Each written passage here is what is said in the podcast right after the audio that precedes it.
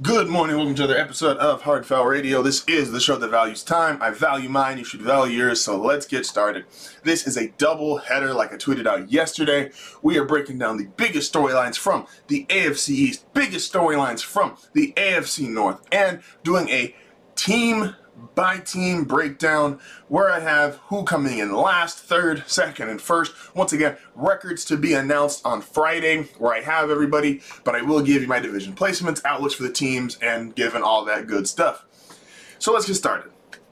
So this is um, a doubleheader. Uh, let's start with the AFC East and what the biggest storyline is. And the biggest storyline in the AFC East is it's a prove it year for everybody. This is the prove it division. And I mean at every level. If you're the Jets, Zach Wilson, prove you can be the starting quarterback going forward. This is no longer, we've talked about this a bunch, and especially this last week. The era of giving quarterbacks time is going away faster and faster and eventually it will just be gone. It's you're going to join the league, you're going to get Josh Rosen will become the norm, not the abnormal or the anomaly. You will see guys get a year. You can't figure it out if you don't show flashes. Not saying everyone's got to come in and go 13 and 4 their rookie year, but if you don't come in and it looks like you're the guy, you can do it, you can prove like you got to show these flashes. Teams start getting rid of you right after a year and they won't worry about it. So Zach Wilson, you already got your rookie year. You were hurt. You got hurt. You know, maybe not the most talented roster. Fine. Now he is coming into this year with an injury pre-existing. Now surgery should be ready. The hope is he's ready by week one, but if not, week two or week three. That I don't think will be used against him, but I also think it's going to help him. I don't think that if they have another disappointing season, I don't think Zach Wilson is the Jets starting quarterback a year from now. There's just too many guys. Colleges are producing too many guys who can play. And for the NFL, now, too many is relative. Because for the NFL standard of too many guys that can play, is you only really got to put two to three guys a year who can play, one guy who's a star, and two guys who are serviceable or above average.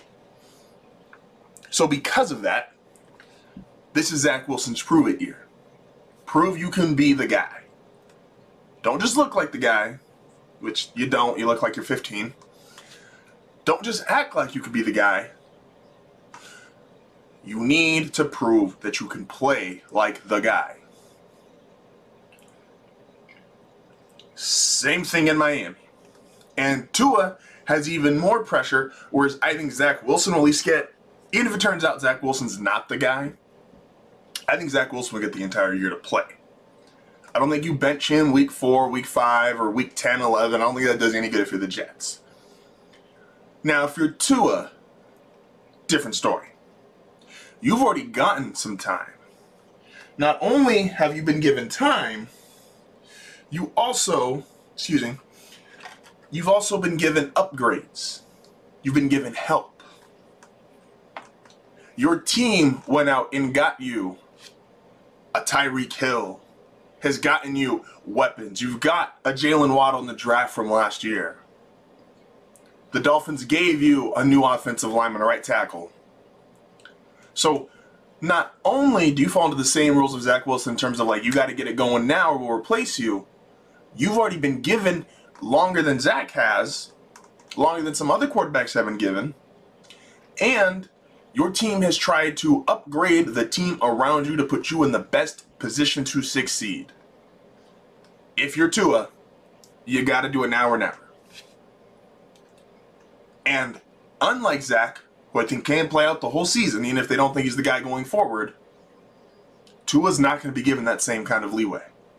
You pay Tyreek Hill that kind of money, give it those kind of draft picks. You know you're going to have to pay Jaylen Waddle that kind of money you out and sign um, your offensive lineman free agents for that kind of money. You're not if it doesn't work with Tua, and if it doesn't look like it's going to work, Tua could get benched by week five or week six. They brought in Teddy Bridgewater, who, if all Tua is going to be is a serviceable or below serviceable quarterback, well, they have that in Teddy. And Teddy is at least has the idea and belief around it. Now it didn't happen. It didn't work out in Denver. But we saw Teddy with you in the Saints a couple years ago when Drew Brees went down. Teddy was able to go in there for those six games. Like, so Teddy has that in his resume. That give him enough weapons, a serviceable team, like a good team, good defense, good receivers. He can make stuff happen. Tua doesn't have that yet on his resume. We think Tua should be at least that, but we know Teddy is. So if you're Tua, not only do you got to prove it, you can get benched way sooner than someone like Zach Wilson. So prove it year for Tua. Prove it year for Zach Wilson. This is a really weird one, and I don't like this narrative. And I, I, I have a rule on this show that I don't bet against Tom Brady. I don't bet against Bill Belichick. I just don't. They've just been kicking everybody's teeth in for 20 years. Salute. I'm not going against you. What I will say, though, and I'll be very clear. What I will say, though, I think this is a prove it year for Bill, but I think he wants to prove it. Like I said, I don't go against Bill. I don't go against Tom. But I think Bill Bill proved he could get to the playoffs, right? He got Mac Jones to the playoffs post Tom Brady. So he's already proven he could do that. And a lot of guys, if you look at it, people giving Bill Belichick a lot of shit the last two years. How many quarterbacks, how, I'm sorry, how many head coaches lose their all-time great quarterback? Think of the all-time tandems and just keep going like nothing happened. Not many situations. So the fact he already got to the playoffs, I don't think Bill Belichick has a thing left to prove to anyone. He is unequivocally the greatest head coach in NFL history, and I argue it's not close. What Bill, I think, kind of wants to prove, though, and I have no way to prove this, is I'm going to show you fuckers. No off- we already know the New England offensive situation. No offensive coordinator. They got Matt Patricia, Joe Judge, defense, special team guys, supposedly going to call plays on offense. But it's been reported that when it comes time for like a two minute drill and other situations, that Bill is actually the one calling plays during the more pressurized situations. That's interesting. I don't think Bill wants to be an offensive coordinator for 17 games. But I think Bill wants to prove that what he's doing is sustainable because the one thing he can do that Brady won't have a it's impossible for a player to do, right? Bill could prove that not only if like him and Brady could both succeed apart from each other while they're there. Bill being the head coach and essentially general manager means he could also succeed post Brady. If he sets up a situation in which he is successful and or the Patriots are successful post him because of the foundation he placed, that's a notch in his cap. So he already got to the playoffs without Brady. I think this year he is going to try to prove that he can do it without an offensive coordinator. And I think he's going to try to put them also this year in a situation where if he decides to walk away for whatever his reasons are, he's almost he's about to be 70. He's got six Super Bowls. He's got nothing left to prove to nobody. He's rich forever. If he decides that he wants to leave soon, the one thing he could have up on Brady is sustained success post departure. And Brady can't have that because Brady's just a quarterback. Brady can't say that, you know, his quarterbacking was so next level that it just turned the next guy also into like one of him. That's just not going to happen. Once Tom Brady's done playing, that's it for Tom Brady. Bill Belichick could prove, not just this year, but going forward, what I did, my foundation, no one could touch it. Because we know, even amongst other head coaches, when a all-time head coach leaves, usually goes downhill for an organization. Look at my, my Broncos. Mike Shanahan leaves. Besides a couple years of Manning, been pretty downhill. Don Shula, pretty downhill for the Dolphins. Bill Walsh, downhill for the 49ers. Uh, Jimmy Johnson, Cowboys, pretty downhill. Like, there's just what he can do. As like I said, I'm not saying this is a Bill has to prove it year because Bill is doesn't to me doesn't have to prove a thing the rest of his life. But I think for him, this could be his own. I'm gonna prove it to you guys that I know better than you about football, and Bill Belichick does. So like a lot of these reporters that come out with the reports that it's like, oh, Bill looks lost, confused. The media guys like, oh yeah, he's just the, the era's past him. Bill knows the game so much better than 99.9% of humans on this planet. Most of us shouldn't talk about it. And with our last AFC East prove it is the Bills and it's Josh Allen. And I think this is one that is. Uh, Tony and I are going to uh, talk later in the show. And Tony brought up uh, Joe Flacco about Joe getting his deal. And at the time of Joe getting his deal, there was a real chance Joe Flacco was ascending towards a top five quarterback. Didn't end up happening for Joe that way. But that was a real thought is that after that Super Bowl and after that playoff run, Joe had a, was going to ascend to that next level. And I think that's a really good comparison. Because that's where Josh Allen is right now. We just saw Josh Allen do in the playoffs. We just saw Josh Allen have a great regular season. And with this new contract, and we've all pretty much everybody has a, essentially placed. We kind of separate the old guys like Rodgers and Brady are kind of in their own territory, but they're just much older.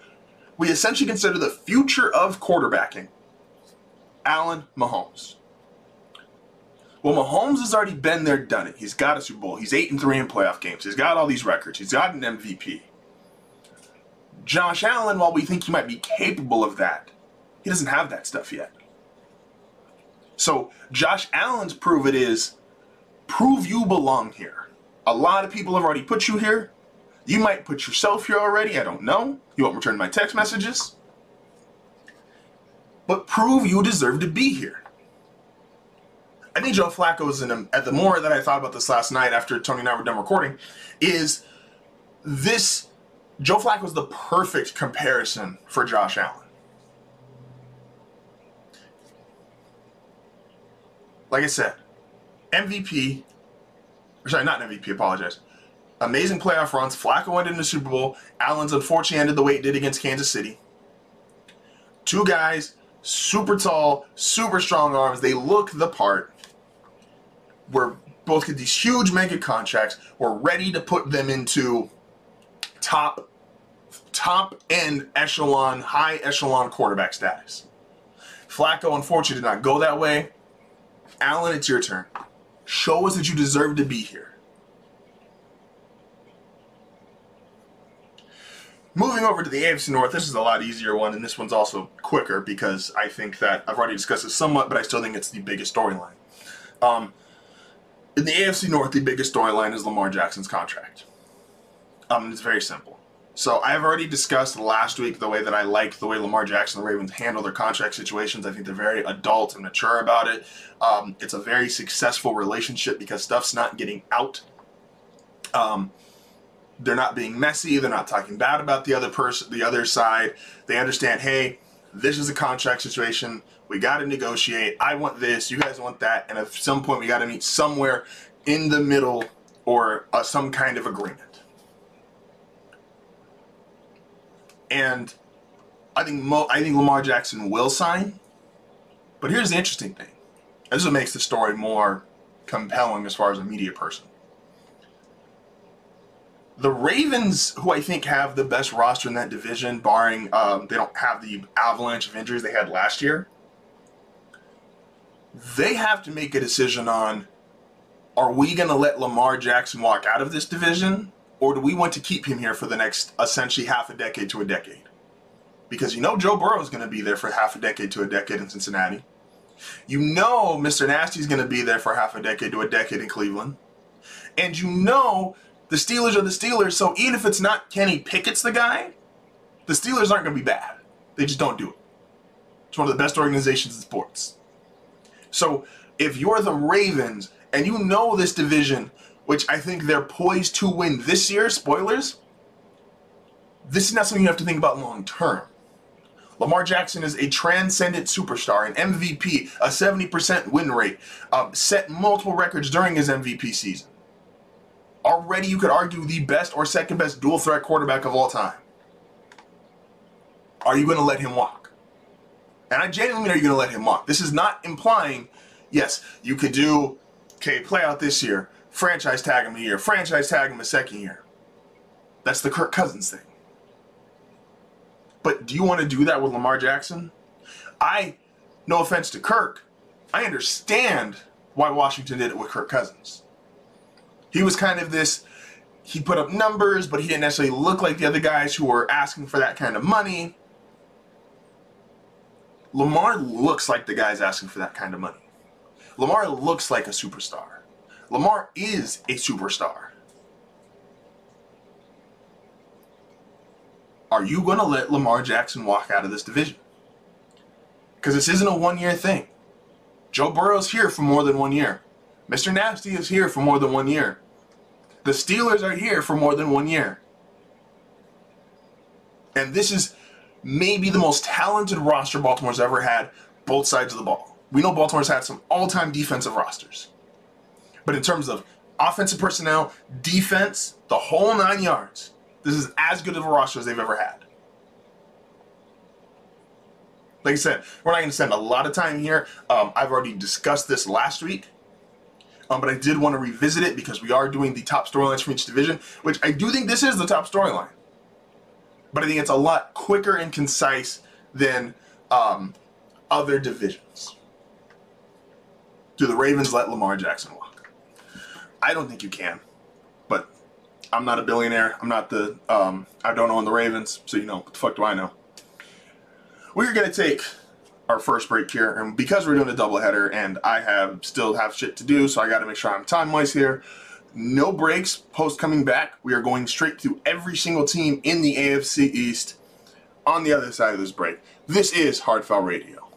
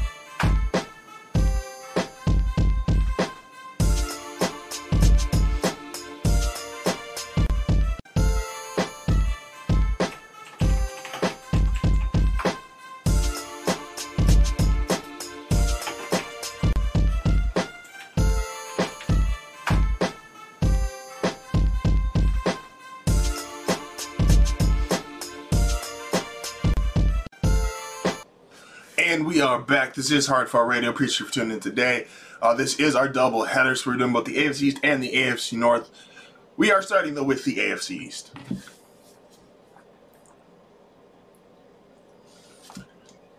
Fourth place for the AFC East. Just get into it.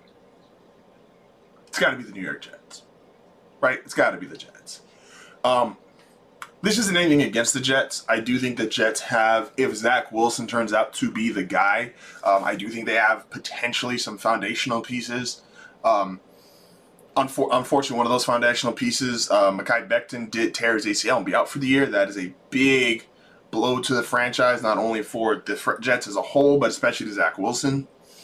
Um, but they're just you could you can tell a lot of fourth place teams, there's a talent deficiency. You just simply are not as good as the other teams in your division. And they don't have something that transcends the talent gap Like the Bengals, you could argue last year uh, weren't as talented as some of the other teams in the division, but Joe Burrow and some other stuff happened, and he was good enough to close that gap. Or with the case of the Patriots, we'll talk about later in this division, uh, Bill Belichick is good enough and great enough that he can close the gap on maybe a talent deficiency in areas. The the New York Jets don't have that. The New York Jets don't have a guy that's like, oh yeah, he is that great, he's that transcendent, he's that much of a difference maker that we can be less talented than the other teams in our division. And that's just where the Jets are right now. The Jets are on year two, three of a rebuild. Um, what they want to see is progress. They want to see Zach Wilson show like he can be the guy. I'd say you got to win a bunch of games, although that helps. But you want to be competitive. You've already gone through the stages of losing a lot. You've already gone through the stages of getting blown out. Now you got to get to the point where you are either losing close games or you're competitive throughout the season. That's what the Jets want to see. And I think really their best case scenario is about a 5 6 win team. And I don't think they get there.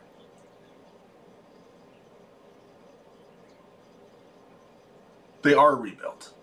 And when you are rebuilt, like I said, unfortunately, they won't see Becton. But this this year kind of is. We, we could just be. We could cut the crap.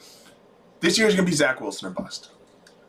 Not saying they get to the playoffs, but this year is Zach Wilson or bust. Zach Wilson has to show that he is the quarterback. Otherwise, you're set back another two to three years because you're going to have to draft another quarterback, and he's going to have to go through his own uh, rookie, his own rookie season. He's going to have to go through his own bumps, and you're going to have to possibly learn a new offensive system. If your coaching staff gets fired, you push back even more. Like, th- this is the Zach Wilson season. And the Jets, if you're smart, take it from me. Not that I'm qualified to say this, but, you know, I feel like I am. If Zach Wilson is the guy, or even if he's not, blowing up your coaching staff ain't worth it.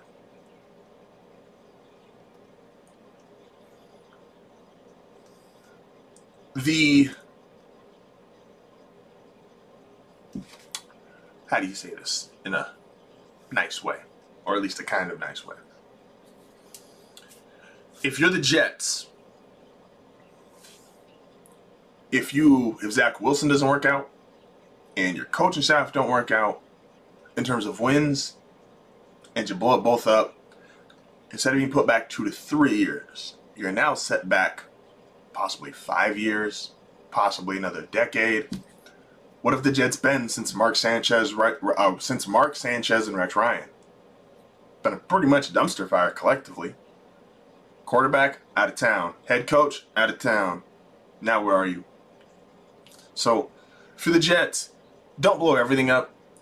You, if you're in a rebuilding team, really any rebuilding team, pay attention to what is actually good. This is going to be hard on your, and it's not just hard, it is hard, but it's important for your general manager and your scouting department to be able to look at the team and go, okay, this is working, this isn't. Okay, we have good run defense, we have crappy pass coverage. Okay, but is it our corners and crappy pass, crappy pass coverage? Is that we have no safety help? Is it the scheme? Like these are the kind of things that you need to look out for if you are a rebuilding team and pinpoint. Okay, what is good, what is bad. That's how you make. That's how you return to being a relevant franchise which the Jets haven't been consistently since Mark Sanchez, Rex Ryan. So Jets, fourth place. Third place, and this one might be, I don't know if it's controversial or not. I think it's the Dolphins. Now, I think the Dolphins are going to look, I think the Dolphins have unrealistic expectations because I think people think that if, okay, well, if Tua's the guy, and you just brought in all these pieces, you got to at least get to the playoffs. Have you seen the AFC? The AFC is hell. First off, in division, you got to fight possibly a top two quarterback, a top two head coach, and then you get two wins with the Jets. But that's the, the AFC is hell even if the Dolphins are good, like good teams are going to have losing records. Look at the AFC West. A good team could have a losing record. That's extremely feasible. I think the Raiders are really good. They could go eight and nine. The Dolphins' expectations and the expectations on Tua are going to be unfair because that's just how this works. Tua could still technically be the guy and be a good quarterback and not make the playoffs this year. That's a thousand percent a possibility. And that's kind of where I've got him. I think Tua can be good. I think Tyreek Hill obviously is a great addition. Jaylen Waddle had a great rookie season. The Dolphins had a really weird stretch last year where you know they lost a bunch of games in a row, then they won a bunch of games on the road. So it's like, hey, which team are you? They obviously had uh, the coaching controversy in the offseason. But you got a new system, a bunch of new pieces. Tua is in a prove it year, which is going to go against him for his expectations. Dolphins finished third. There's nothing about the Dolphins that make me like, like I said, I think the Dolphins and Patriots are just about even, right? Like I was going through this and I was like, hey, well, who actually is the better team? Because I hate the cop out answer of like, well, they're really close, but the the fact of the matter is they are. But what did we say earlier? Bill Belichick is great. On the Dolphins, what do we know that's great? I could argue it's just Tyreek Hill. And if it is just Tyreek Hill, do we know Tua is great? No. So that dampens some of Tyreek Hill's greatness.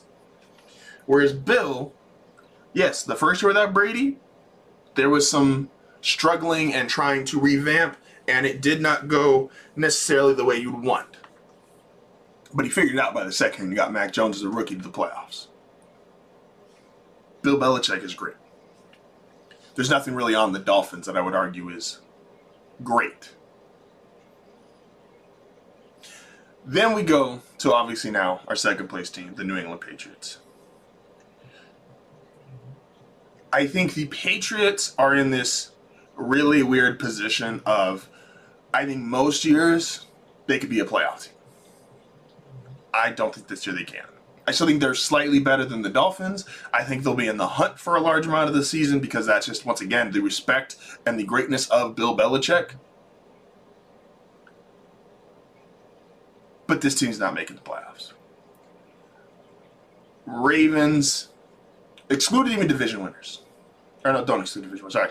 Bills, Ravens, Steelers,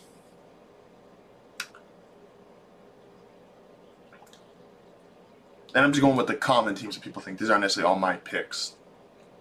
Chargers, Broncos, Chiefs, Raiders, Chief, uh, yeah, Chiefs, Chargers, Raiders, Broncos, the whole AFC West. And the South, it's just probably the Titans. And even then, I could argue even the Colts are a better version of New England.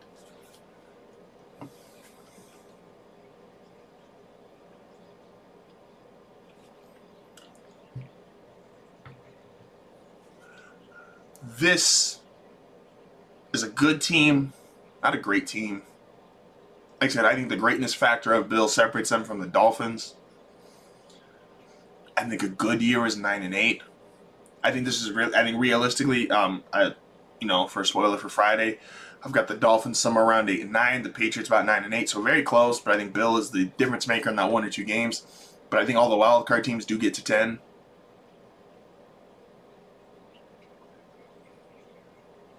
And we know what the Patriots are. Even with the whole situation with their offensive staff and like, oh, they got Judge and Patricia and who knows what the hell's going to happen. The Patriots know who they are. The Patriots have one of the most. The thing that made the Patriots so frustrating when they were great is they were probably the only team in the league that was the same team week in, week out. And they're essentially still like that. They just have this. Bill has developed the greatest practice routine of all time I guess. And you know, just they they come out day in, day out, or week in, week out, same team. for the Patriots, it's Bill Belichick. I don't think they're a playoff team, I think they're good enough to be second in the AFC East. Which then leads us to our number one team in the AFC East, and I know it's a huge shocker, huge controversy. The AFC East is easy to talk about. The, the Bills are the best team in the division. Um, even if we don't think Josh Allen, if he's not necessarily Mahomes or Rodgers this year, he, he's better than the other quarterbacks in his division. Their roster, top to bottom, is better than everybody in the division. Their coaching staff, beside with the exception of Bill Belichick him, exclusively, is better than the other coaching staffs in the division. And as a whole, their coaching staff might be better. Bill Belichick's just Bill Belichick. So, coaching staff, quarterback, roster. I, I mean, this is one of the. This is probably the easiest division to pick. Because even the other great teams that we think are great, like I think the Ravens are great, but I think the Bengals are really good and could push them for the division. We'll find out that after the break. The Chiefs are great, but their whole division's great as well now. I picked the Titans in the South, but the Colts have a really good shot. In the West, the Rams are great, but so are the Cardinals and so are the Niners, potentially. East, nobody's probably great. I'm sorry. The other division that's really easy to pick is the South, the Buccaneers. I was going through my head real quick, and I was like, yeah, the Buccaneers are also pretty easy to pick. They're winning that division, not close. This is one of the easiest divisions to pick in terms of a winner. Like I said, Ian and Josh Allen's not what we saw in the playoffs. I'd still pick him over Tua. Still pick him over Mac Jones. I'd still pick him over Zach Wilson. They just added Von Miller, even though they paid probably too much for him. But Von's my guy, so, pre- so shout out to him for his defensive player to ever get two hundred million dollar contracts. Super dope.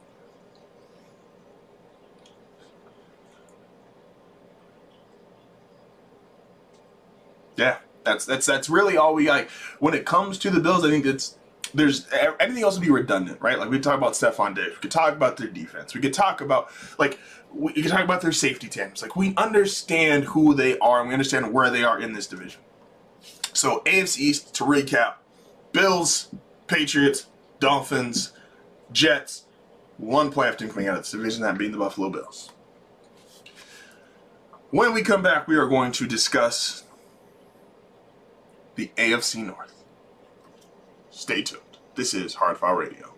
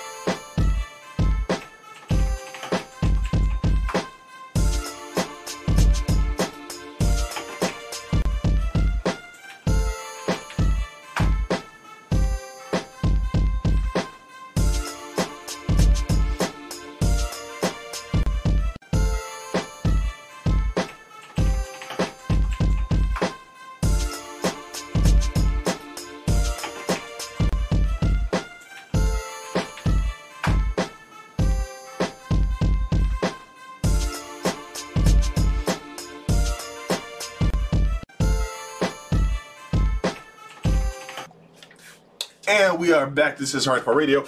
Uh, we are going into now the AFC North, and then after this segment, we have an interview with Tony coming up, and that's where we're going to close out the show. So, the AFC North, I think, is the second best division in the AFC.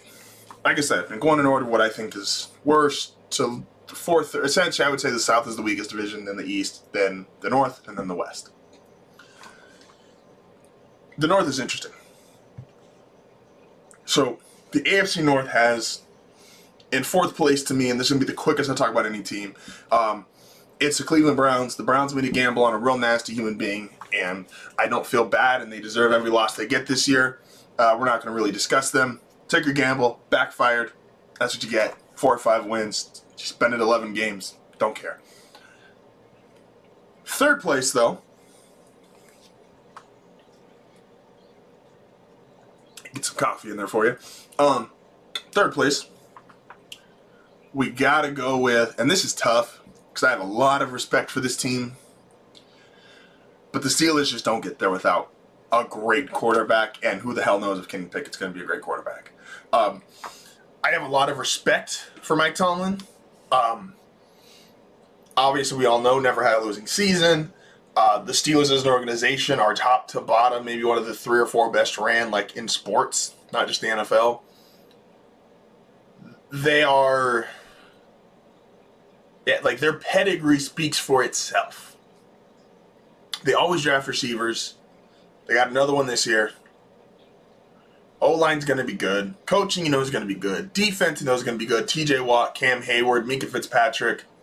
Like, Mike, this is a Mike Tomlin coached football team. Even if I said, yeah, they're going to be that good, what, what, what ground do I have to stand on? Never had a losing season. And remember, just two years ago now, lost Ben Roethlisberger for the season, started Mike Hodges. We remember that, right? And he still didn't have a losing season.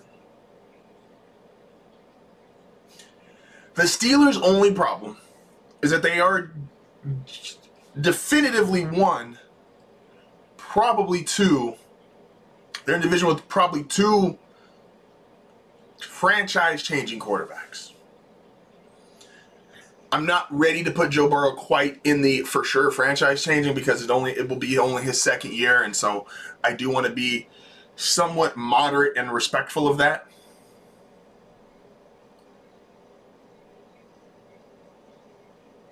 Second year, still got to Super Bowl.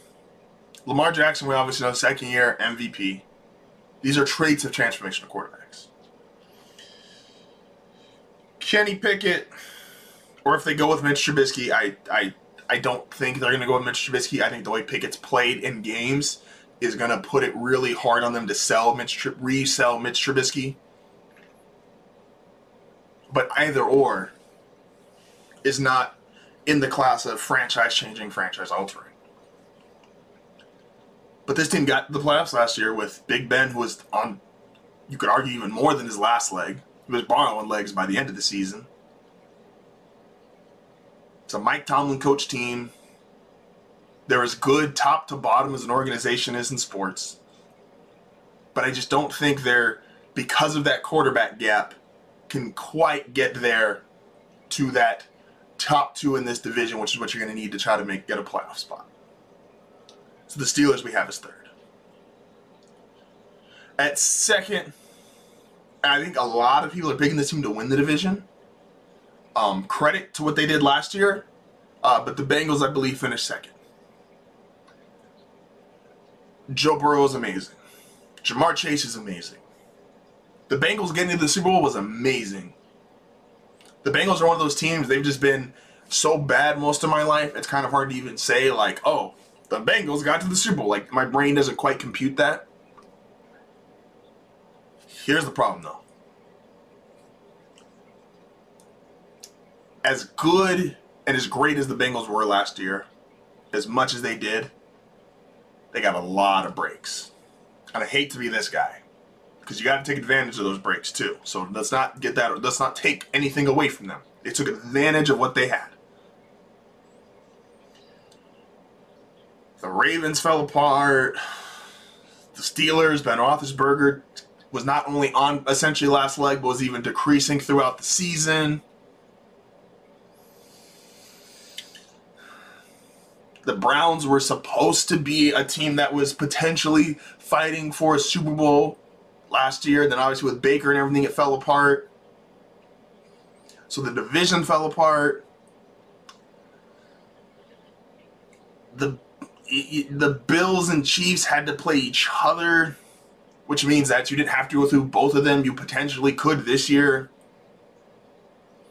Mahomes played his worst half of football. Now, once again, credit to the Bengals for what they did last year, but that's only good for 2021. It's not good for 2020 The Ravens won't fall apart again. Mahomes doesn't play that half of football again. The Bills and Chiefs don't match up against each other again. These are all things that worked in the Bengals' favor. Took advantage of it. Did not drop the ball. But there's no guarantee all that stuff happens again. I think Joe Burrow can be amazing. I think he's got a chance. I, I, he's right there. He has one more season like he did last year. Absolutely. I put him in the franchise changing quarterbacks. Like guys who came in and their teams were either good, they took them to great, a la Mahomes, or your team was bad and you made them relevant. Brady, Russell Wilson, list goes on. One more season like he had last year, Joe Burrow was in the transformational quarterback camp. But you got to do at least one more year. I'm not doing it based off just one season, especially when he got hurt. Now, he was already good as a rookie. He unfortunately got hurt, was not able to finish that season. But even as a rookie, the guy everybody talked about was Justin Herbert. Like, yeah, Herbert's the one. This guy's special. This guy's got it. We weren't talking about Burrow that way. Burrow made it to a Super Bowl, and I stand on this that Burrow made it harder for every other quarterback who's ever going to join the NFL again. Because he took the Bengals, who are historically not well run, who are historically a dumpster fire of a franchise. And he got them to the Super Bowl in his second year, and he was the number one overall pick, so they were terrible when he got there. This isn't Mahomes getting the Super Bowl in his second year starting. The Chiefs were already good, he just made them great. Joe Burrow took the Bengals, the Bungles, whatever name you want to call them, got him to Super Bowl.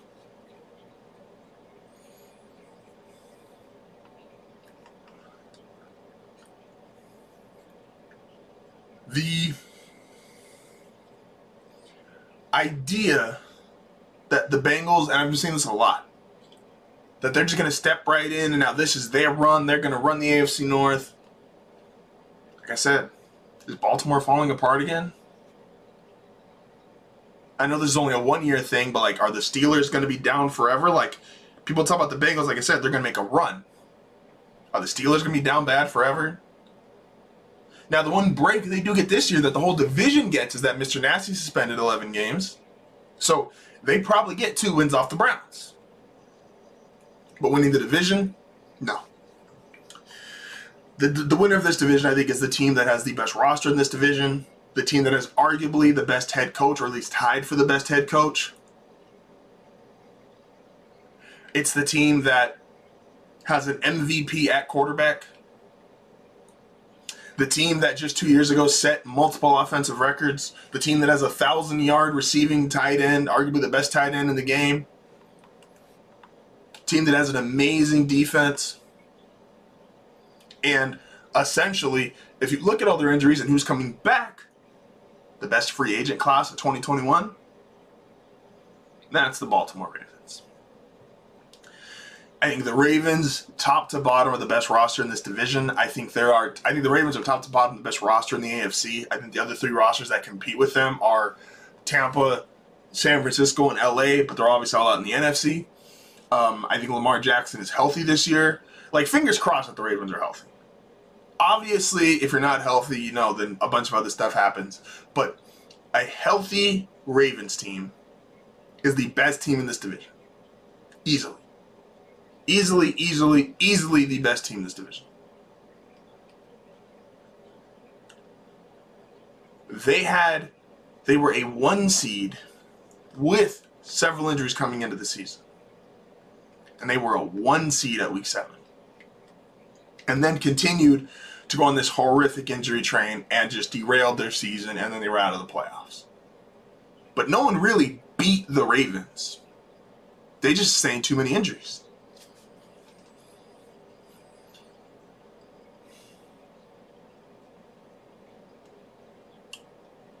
Top to bottom. You could argue best quarterback in the division, best defense in the division. Offense, you could argue is tied. Maybe you want to say the Bengals. You want to say Ja'Marr Chase is that great that you know he's he's that much better than any wide receiver they have, even though they have a great tight end. But they're right there, either first or tied for first, with essentially everything on their team in the division.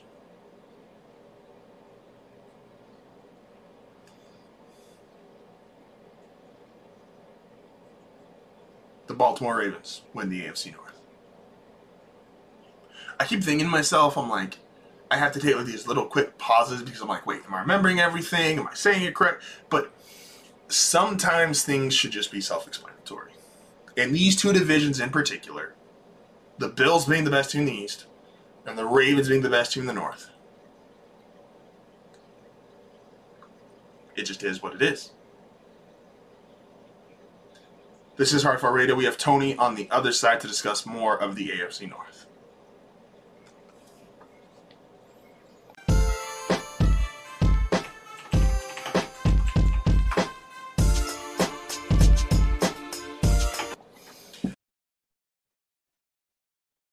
And welcome back. This is Hard Fought Radio. We are joined by the one, the only, the richest Ravens fan y'all will ever know.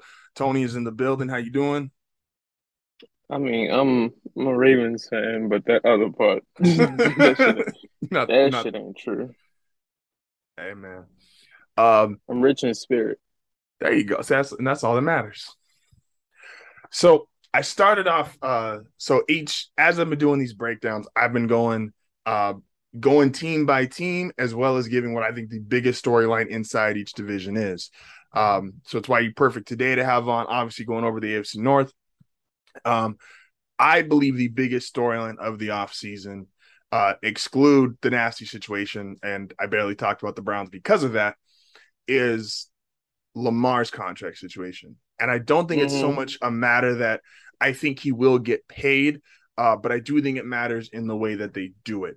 Uh, the reports are this week is that uh, suppose they were willing to give him more money than what Kyler Murray signed for, which Kyler signed for 230, but Lamar wanted fully guaranteed because obviously the nasty guy got fully guaranteed. So somebody you knew was going to press that button. Uh, do you think it is smart to A, sign Lamar for more than what Kyler got, and B, do you think it's smart to sign him for a fully guaranteed contract?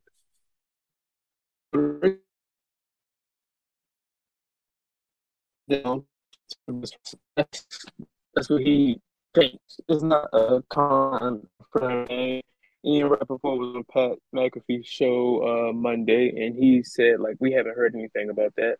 I think that's just what, what Jay thinks, and Jay Glazer has that right to think that. If if, if what he's hearing or what he or what he's feeling based on the information he's been told is that Lamar wants a fully guaranteed contract, fine, cool, he has a job to do mm-hmm. from a fan standpoint because I don't know anything outside of that. I'm a fan. I can only read the same reports everyone else reads. I can only have the same speculations and thoughts that everyone else has. When it comes to Lamar's contract, look at it this way. Say, okay, obviously he should be paid big money. Obviously, they should do everything they can to keep him around.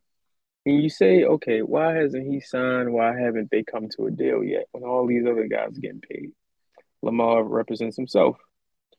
When you look at the people that Lamar has around him, his mom, and I'm sure some other people he trusts, he keeps it very close. He's not a very public guy in the things he does.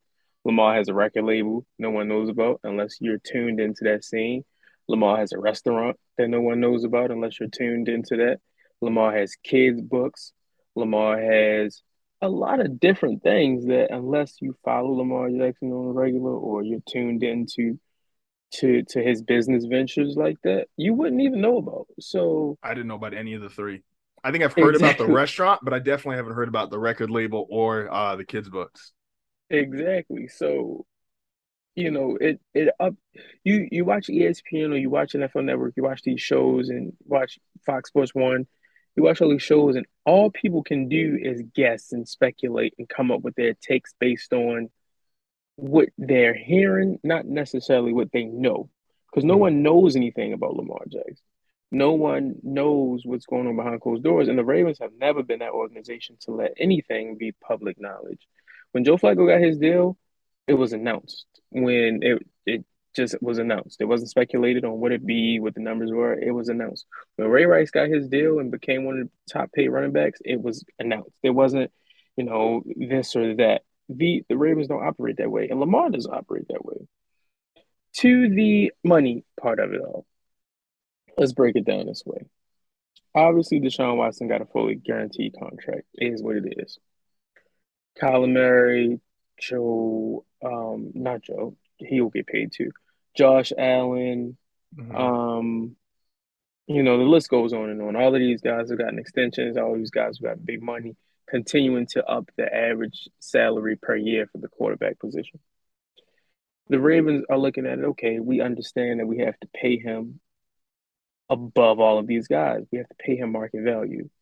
The Ravens have never been in the market of letting great players walk. They've always been in the market of if if you're great, if if you're really good, but we feel like we can replace your production, we will do that. They've never let a great player walk. And that's a fact. Terrell yeah. Suggs, Ed Reed, Haloti Ngata, Marshall Yanda, Jonathan Ogden, the list goes on and on. If you're great, they'll pay. Mm-hmm. Now you can look at Joe Flacco as an outlier because you can't let the Super Bowl MVP leave. You just can't do it. No, a thousand percent. And at that time, he had you could theoretically make the argument like he was ascending into potential top five space, territory. For Absolutely. sure. A different space, especially after that run and beating the teams he beat. You could definitely say, okay, he he may be taking that next step. Now it didn't go that way. Mm-hmm. And a lot of different things went into it not going that way. It wasn't just Joe's play. Mm-hmm. So you say, okay, you, you listen to the things the Ravens have said, you know, a deal will, will get done when Lamar wants a deal to get done. And that's true. But a deal will also get done when they present Lamar with a deal he feels is worth it. Now, those two sides is it'll stay respectful. Whether the deal gets done before the season or after the season or, you know, after next season. A deal will get done eventually. I fully believe that because the Ravens have never shown to let a great player walk you look at it from this standpoint of the of how long they have until he's potentially gone, quote unquote. He's on his fifth year option this year, 2022 season. Mm-hmm. He will be a franchise tag quarterback, and this is all assuming no deal's done. He will be a franchise tag quarterback next year at about $50 million. He'll be a franchise tag quarterback the next year at about 55 to $60 million. Damn. If the Ravens if if the Ravens cannot win a Super Bowl within the next three years with the talent that they have and the contract flexibility that they have given themselves, and he says, "Okay, I I feel like I've done all I can do here. I think I just want to go." That's his right, mm-hmm. because at that point he's done everything he can do. They haven't. If if if it's the case where they haven't won a Super Bowl, at least gotten there, and within the next three seasons, he can look and say they haven't given me what what I, I need to to accomplish this goal that I set out. Now I don't think all that's going to happen. Mm-hmm. He said that the cutoff for contract negotiations is week one because, you know, naive maybe it's you know you salute the competitor in him, and maybe it's just him still being, you know, a bit naive to the whole business aspect of it. He's 25. But he, fair. you know, and, and he loves the game. He loves the game, which mm-hmm. is dope. You know, it's, it's dope to have the root for a guy who loves the sport. So, you know, if, if he said that's my cutoff. So if they don't get a deal done with over the next what, two, three weeks before the season starts, then he'll play this year under the fifth year option. And then they go into next off season, you know, and negotiate the contract. Now, for me, throughout this whole ordeal, I've looked at it as he sat behind Joe Flacco um, for a few months in his rookie season. And, you know, the people around him know that look at what Flacco did and look at how they paid Flacco after he won the Super Bowl. He can understand that with what I'm being given and how last year went, I have a team that can win a championship. And if I can bring this championship to this organization, I can go to them with a blank check and they have to give it to me. Yeah. Now, whether that will be fully guaranteed, I don't know. But he'll get a large guaranteed amount of money as mm-hmm. he deserves. Yeah. I, I think I had um go ahead, bro. I think I've got him slotted in terms of what I think. Uh, if you go by, and everyone gets paid by the market value. I don't buy into the whole like, oh well, is he as good as this guy, as good as that guy? I think the only people he's not getting quote unquote their contract or their market value is Allen and Mahomes, and no one's getting Mahomes. No one's getting besides Mahomes a ten year, five hundred million dollar contract. Like there's one of him. Everybody kind of understands that. Like that contract, and in hindsight, that was a for everybody. steal. Oh, it absolutely will be a steal. I I brought up. uh in a for people listening, I brought it out last week. I'm like, if you look at what like the Chiefs did, and uh, Denver's got some really good players right now under contract like, and cheap contracts essentially for their position. And I live in San Diego, so everyone's like, "Oh, the Chargers doing this, Chargers that." Like, Chargers paying max money for a lot of guys right now, and they got to pay Herbert in a year, so that's just going to be contract hell. The Chiefs got an amazing deal with Mahomes, but continue. So as I was saying, um, as it as it pertains as it pertains to that, you look at you just look at this whole ordeal and say, okay, they they recognize what they have to pay him. They recognize the market. This is a team that's getting back its top two corners last year, who one did not play at all, one missed the back end of the season after injury. They getting back their number one and two running backs. Um, neither played last year. One will start the season week one most likely. The other will be back probably after week six or so. They're getting they're getting a revamped offensive line. They'll be getting their top paid left tackle back eventually. Um, they're getting you know reinforcements on the defensive end. They have a new defensive coordinator. This this is a championship caliber team. Mm-hmm. They have and and the time is now for them to strike while they still have guys that are older but not too old. They still have players that are on good contracts where they're not in position to hold out or or want to demand this or demand that. They have so much flexibility with the roster they've been able to construct that the time is now. So you know me personally do i think a deal gets done over the next few weeks if you would have asked me a few weeks ago, would I have thought a deal would have been done by this point? I probably would have said yeah. But looking at how everything's going, I have no worry as a fan if the deal doesn't get done because at the end of the day, Lamar Jackson will be the Ravens quarterback until at least 2025, 26, at mm-hmm. least. So, you know, me being a fan looking at the roster they have constructed, you know, I've I feel like this team capable of winning the championship over the next three years. So I'll I'll like I'll, I'll take that.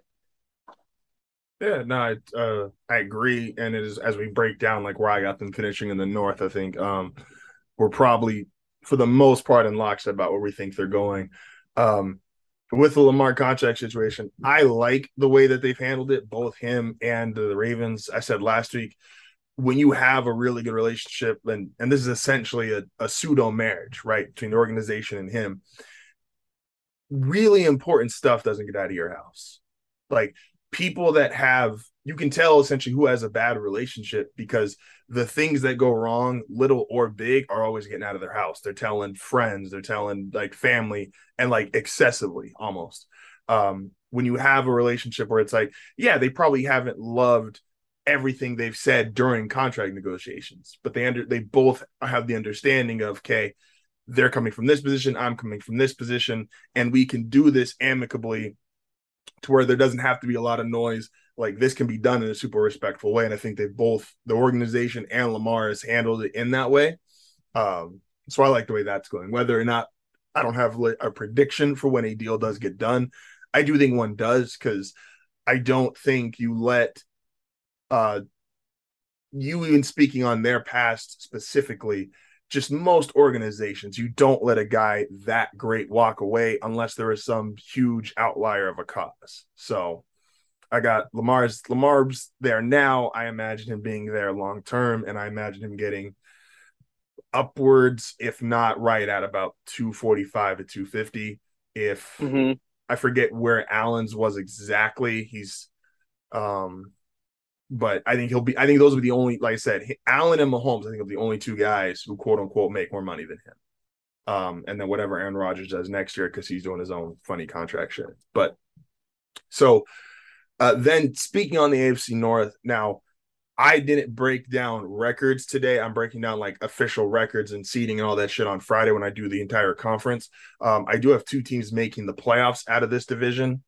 Uh, the Browns I spoke the least on of any of the 32 teams I'm going to do. The Browns obviously took their own gamble with who they decided to sign and because of the situation and it is it's it's going to backfire this season with him being suspended 11 games.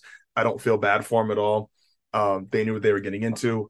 So I got the Browns finishing fourth regardless of the record. Um, the Steelers I got going third and that's really just out of respect to Mike Tomlin because I don't know if any other team is held together more so by like just two specific people, that being TJ Watt and Mike Tomlin, the coach. Here comes my cat. Um, besides, like, if you don't got TJ Watt and Mike Tomlin, I think the Steelers could be a four or five win dumpster fire. But because of specifically those two guys, arguably mm-hmm. the best end in football and a, a, top three to four head coach. Um, but I don't think either makes the playoffs. I think. Yeah, a, I, I'm sorry. Oh, I, ahead, man. I I think a lot of people, and I've seen a lot of people, are saying this is now the Bengals division because they got the Super Bowl next year, and Joe Burrow obviously was amazing. I'm not going to take away anything that the Bengals did last year, but if you break it down, they got a lot of breaks the Browns were supposed to be good going into last year. Obviously, situation with Baker didn't play out that way. The Steelers supposed to be good, and Ben went over his cliff. The Ravens were the one seed in the AFC. I want to say week seven, week eight, and then not only do they have injuries coming into the season, they fell apart as the season went along. Right. Still an eight and three team. But... Still a number one seed in the AFC. That team had no business being a number one seed. Yeah, and so it's like I think the Bengals will be good, and I think they make the playoffs because I do think Joe Burrow, he's that guy, and he is one of those guys. Speaking of contracts, right. like he's gonna he's gonna get one of those kind of contracts. But I also think a lot went right for the Bengals last year, so I don't think they are. I definitely don't think they're a juggernaut. Um, I think the Ravens, top to bottom, still have the best roster in this division. Um, comparatively, I think the only thing I would say they're probably not the best at currently in that division is I think coach you could have an argument and that's only because I just I have a lot of respect for Tomlin. Obviously Harbaugh has his own Super Bowl, his own Hall of Fame resume. Um, that's the only thing I think though I'd really debate. I think they have the best quarterback in the division, even with as high as I think of Joe Burrow. I think they have best roster top to bottom. Um, don't run away with the division, but I think they confidently win this as a AFC's tough, but a confident 11 12 win team at least. Yeah, for sure. Um, we have the same breakdown as far as the uh, as far as the division goes. I, the, the Cleveland thing is the Cleveland thing is so weird because you look at the talent they have and you say, you know, if Jacoby Brissett's average, they this should be a team that can at least you know, win a good amount of games, but it's like it's what they got so much shit going on. You just is is no way that this team has a successful season. This is too much, mm-hmm. and it's mm-hmm. not a situation where oh we can rally together and play for each other. Like no, no you don't deserve that. you, don't, you, don't, you don't deserve that. You don't deserve that storyline. Like like mm-hmm. sports is sports is about storylines. It's about you can be as talented as you want to be in sports. You can be as physically gifted as you want to be in sports. But sports don't always come down to talent and physical gifts. Sometimes the the the gods of this shit. Sometimes they just like no, like, yeah. and you and you got to eat it. And, and and the Browns are just gonna have to have to eat this one, and they they deserve it because you have people who built, who took the Cleveland Browns and made them something that was not laughable you have people who built the Cleveland Browns and made them into something that could be a respectable football team.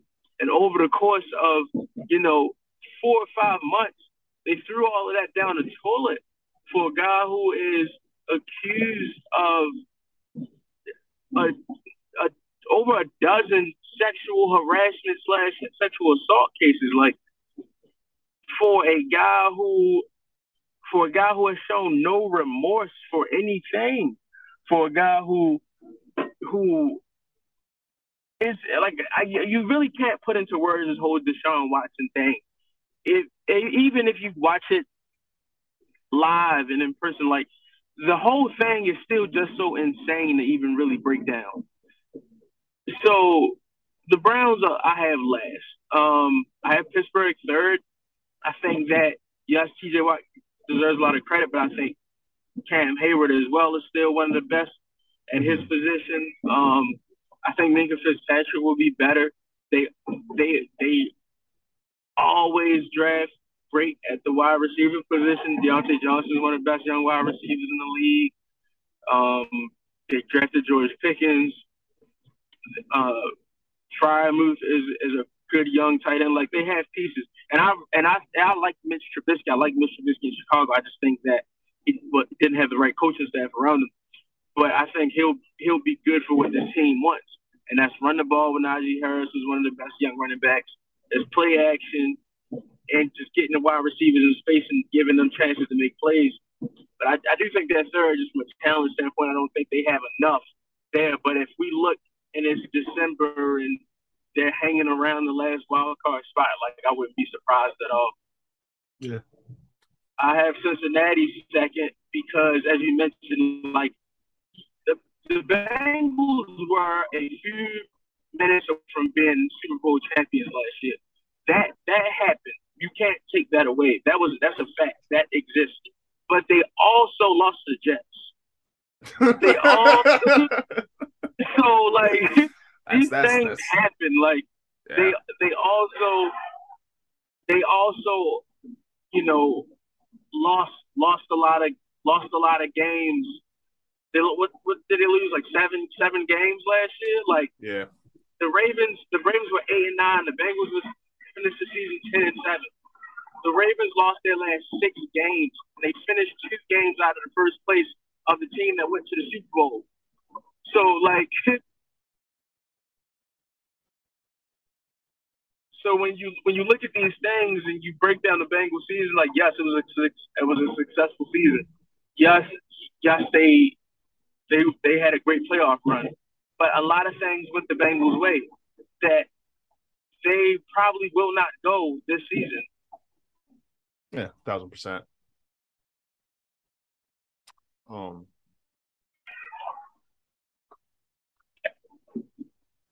we lost you there for a second. No, I know. No, I'm still here. I'm. We. I told you I'm driving and I got rerouted. oh yeah, no, you good. Uh, I I agree with like I said all those points. Um, like I said, stuff I got early. Now I do think it's interesting. Um, to your point earlier, talking about the contract situation. I do think this division is interesting because I look. I think this division looks drastically different in two to three years. I agree with you on currently the Ravens window um, in these next two to three years, especially because, and it's not even like a knock on him. I think the most athletic, the the as great as Mike Vick got, and I think Philadelphia Mike Vick is probably like the Philly Mike Vick and Carolina Cam are like the probably highest peaks of dual threat quarterback. And then what Lamar did in his MVP season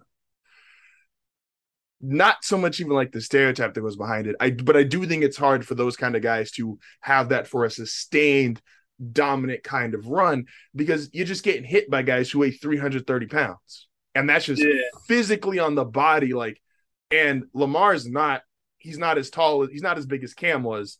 Um, he's a little bigger than Vick, but like just any human being, you getting knocked by like that large of humans, especially when like a Myles Garrett is in your division, TJ Watt is in your division you're just taking a lot of hits.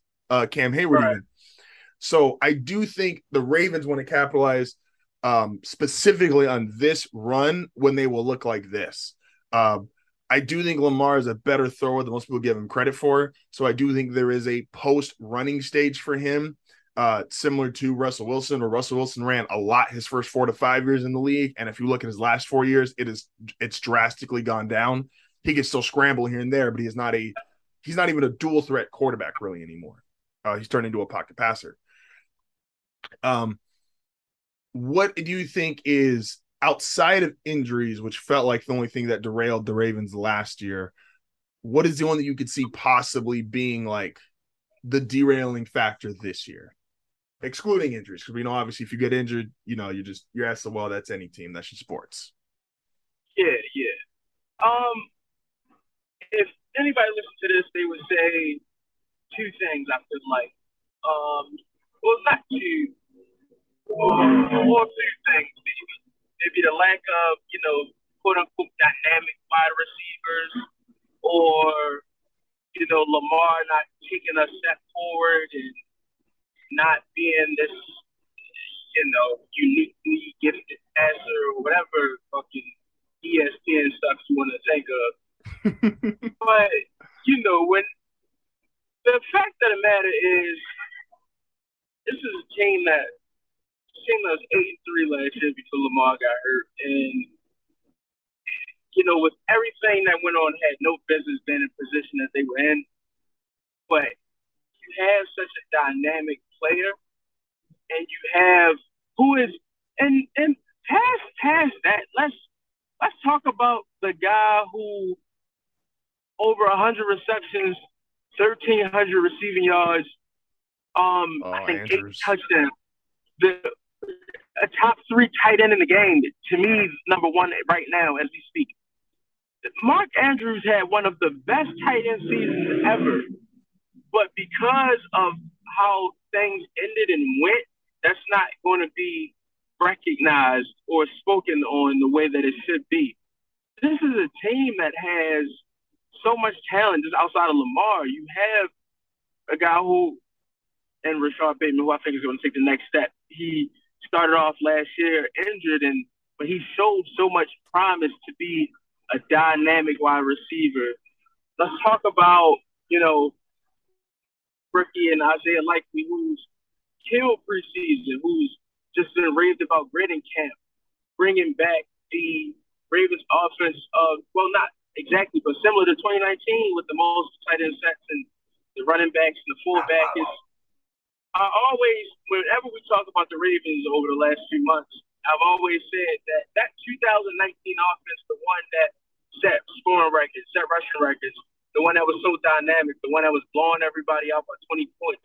You did not get to see that for an extended period of time because Hayden Hurst got traded, because you know because Hayden Hurst got traded, because the things changed. So that offense, as constructed, it's not like they had a a window where it was that for so long, but and it just didn't work out.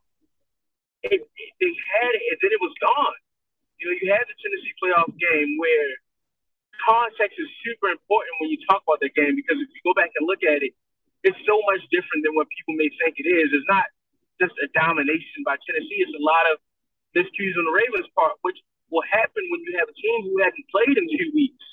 You know, you have a lot of drop passes, and you have, you know, anxiousness from a guy Lamar who's, you know, he gets very excited at those in those moments because he wants it so bad. And that that offense that dominated, that team that dominated, you didn't get to see that for an extended period of time. So I'm very excited to see what that looks like in a kind of the 2.0 fashion this year with a better Mark Andrews, with a better Lamar, with um, a different group of running backs, with younger receivers.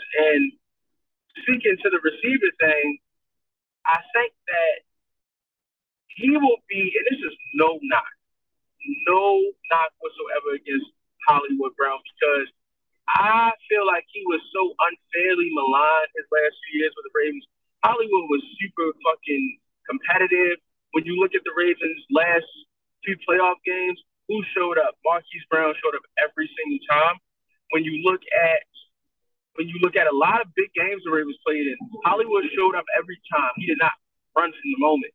Even even if he had like a play here and there in these big games, but he might have dropped a pass, or he might have missed the play, he always showed up when he counted. So this is no disrespect to him.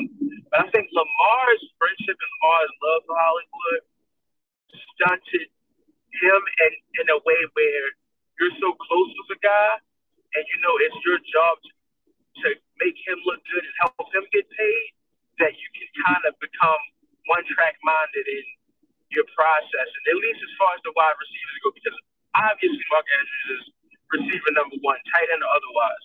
But a lot of a lot of the different wide receivers that the Ravens had have had haven't been able to get the same looks as Hollywood. And I think a lot of that is due to just Lamar's relationship with Hollywood and him feeling like I got to keep him happy because it's my guy.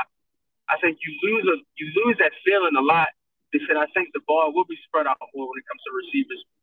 Um, even though I do think Rashod Bateman is obviously wide receiver one. No, yeah, it's um like I said, I have the Ravens very high as much, and I think the majority of people and and I do agree. So the way I've been doing the divisions, I'm kind of going from like worst to best in my opinion. So it's why that's why I started with the AFC South because I, I just what the fuck's going on in there besides like the I think the Titans still win it, but I'm like I don't feel good about none of those teams. Um, with the North, I do think they're the second best division um in football, and what I think is interesting is as much hype and and obviously like where my fandom is even as much hype as the AFC West is getting for like all of the additions and the the way the rosters look. I don't think I think Baltimore right now has the best roster in the AFC. I think if I went like the four rosters to me that stand out top to bottom are Baltimore, Tampa Bay, LA, and the 49ers. Um, and obviously none of them in the AFC West. The NFC West, I think, is the best division on that side.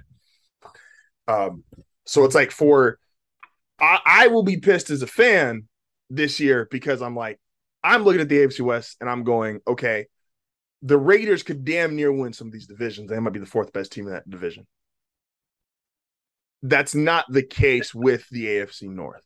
Um, right.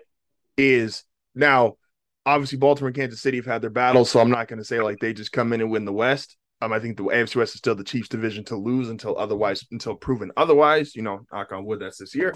But hey, we'll talk about that later. Um, but I think there's a lot here. The reason why that roster is so good because what happened two years ago.